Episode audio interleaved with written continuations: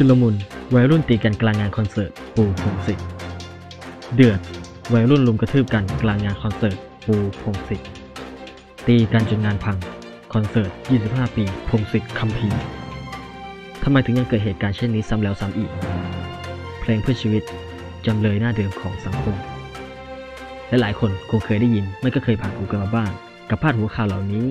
หรือถ้ายังไม่เคย ก็อาจจะต้องสงสัยกันบ้างว่าทำไมต้องตีกันในคอนเสิร์ต และผู้ชายที่ชื่อปูพงศิษฐ์เขาเป็นใคร วันนี้เราจะมาเล่าให้ฟังครับ สวัสดีครับ ผมสรายุทธแสงไพจิตรผู้บรรยาย ในวันนี้ผมจะมาเล่าประวัติความเป็นมาของร็อกสตาร์ที่ชื่อพงศิษฐ์คัมภีพงศิษฐ์เกิดเมื่อวันที่ 2 พฤศจิกายน พุทธศักราช 2510 ที่อำเภอเมืองจังหวัดหนองคาย มีชื่อเล่นว่าปู โดยพงศิษฐ์เริ่มสนใจดนตรีและกีฬาฟุตบอลมาตั้งแต่วัยเด็ก ซึ่งในภายหลังจากที่เรียนจบการศึกษาในระดับมัธยมต้น พงศิษฐ์ได้ตัดสินใจสมัครเรียนในโรงเรียนเอกชนชื่อ เทคโนโลยีตะวันออกเฉียงเหนือ ซึ่งเป็นที่ที่เขาได้รู้จักกับรุ่นพี่นักดนตรีในวิทยาลัย ชื่อวงว่ารีทายก่อนที่เขาจะได้มาเป็นส่วนหนึ่งของวงในภายหลัง และนั่นก็เป็นก้าวแรกในการเริ่มต้นของการเป็นนักดนตรีของพงศิษฐ์ในช่วงนั้นเองวงรีทายได้มีโอกาสเล่นเป็นวงเปิดให้กับศิลปินเพื่อชีวิตอย่างคารวานและ พงเทพกระโดนชำนาญทำให้พงศิษฐ์ได้มีโอกาสทำความรู้จัก และคารวาน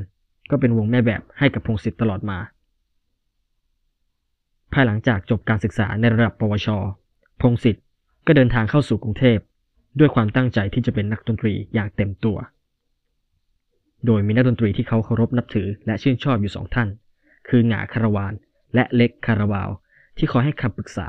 ให้ความช่วยเหลือ จนในระยะแรก ก็ได้มาร่วมงานกับคาราวาน โดยเป็นนักดนตรี backup ในตำแหน่งมือเบส และมีโอกาสได้ทัวร์คอนเสิร์ตสันติภาพในประเทศกัมพูชา รวมทั้งคอนเสิร์ตที่ประทับใจอีกแห่ง คือคอนเสิร์ตนครวัด และในปีพุทธศักราช 2530 ถึงเพื่อน อัลบั้มชุดแรกก็ได้ถูกเขียนออกมา ด้วยงานชุดนี้ไม่ถือว่าประสบความสำเร็จมากเท่าไหร่นัก แต่ก็มีเพลงฮิตอย่างถึงเพื่อน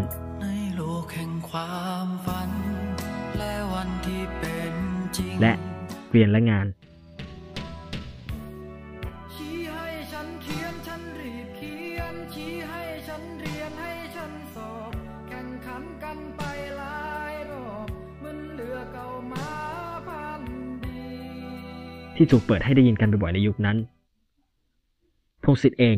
ได้เปิดการแสดงคอนเสิร์ตใหญ่ครั้งแรกของตนเองในปีพุทธศักราช 2536 โดยใช้ชื่อว่า ปิดเปิดสัญญา ตามด้วยคอนเสิร์ตอันปลักที่ร่วมกับเล็กคาราบาวในปีเดียวกัน ในปีต่อมาพงศิษฐ์ได้มีการย้ายค่ายเพลงมาอยู่กับ M Square และออกอัลบั้มเราจะกลับมา พร้อมมีการจัดคอนเสิร์ตที่มีชื่อว่า ดนตรีกลางแจ้ง ผ้าแดงและคัมภีร์ โดยมีศิลปินรับเชิญอย่างเล็กคาราบาว และหงาคารวาน มาสร้างสีสันและความสนุกให้กับแฟนเพลง โดยผลงานในช่วงนั้นทำให้พงศิษฐ์เริ่มเป็นที่รู้จักตลอดเวลา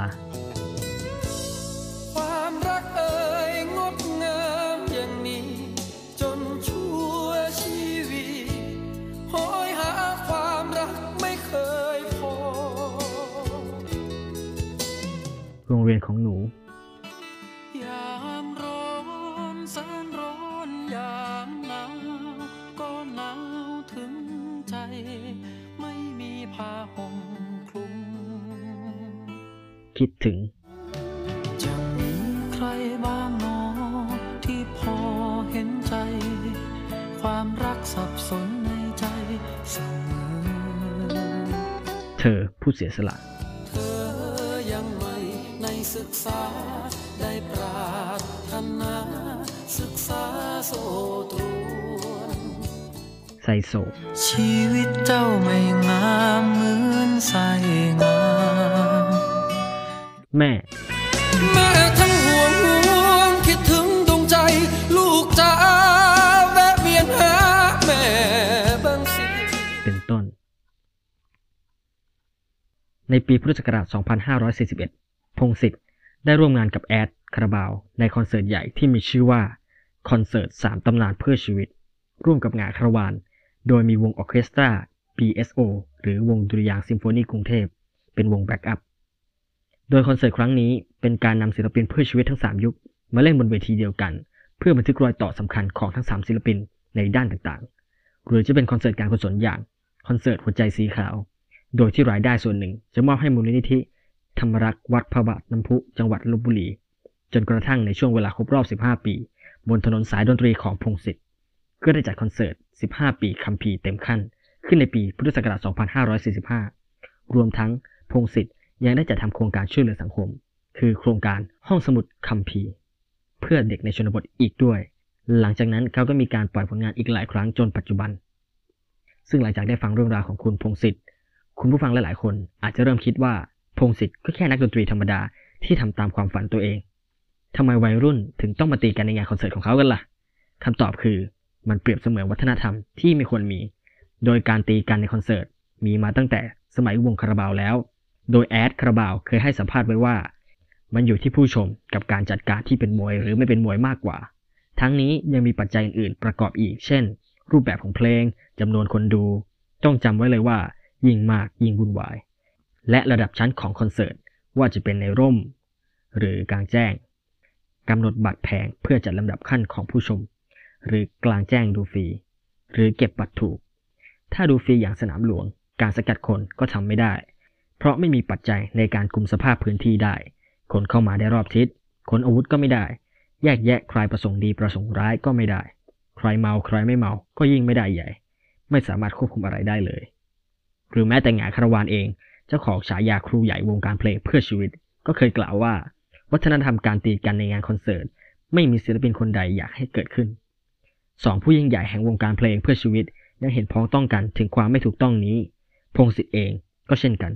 ผมจึงขออนุญาตจบการบรรยายด้วยคำกล่าวของคุณพงศิษฐ์ครับ พี่น้องครับปรบมือขอความเมตตาให้พี่ๆเขาออกไปได้ไหมครับ มีใครรอให้ตีอยู่เยอะแยะตามถนน ออกไปตีกับเขาสิถ้าเก่งจริง แถวนี้ มีแต่ผู้หญิงกับเด็ก น่าละอาย บ้านเมืองบอบช้ำมามากแล้ว เพราะผู้ใหญ่โง่ เป็นเด็กอย่าเสือกโง่ตาม ขอบคุณครับ